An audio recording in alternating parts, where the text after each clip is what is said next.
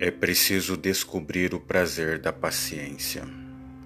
É preciso ter paciência para esperar o que vai acontecer, pois algo vai acontecer necessariamente.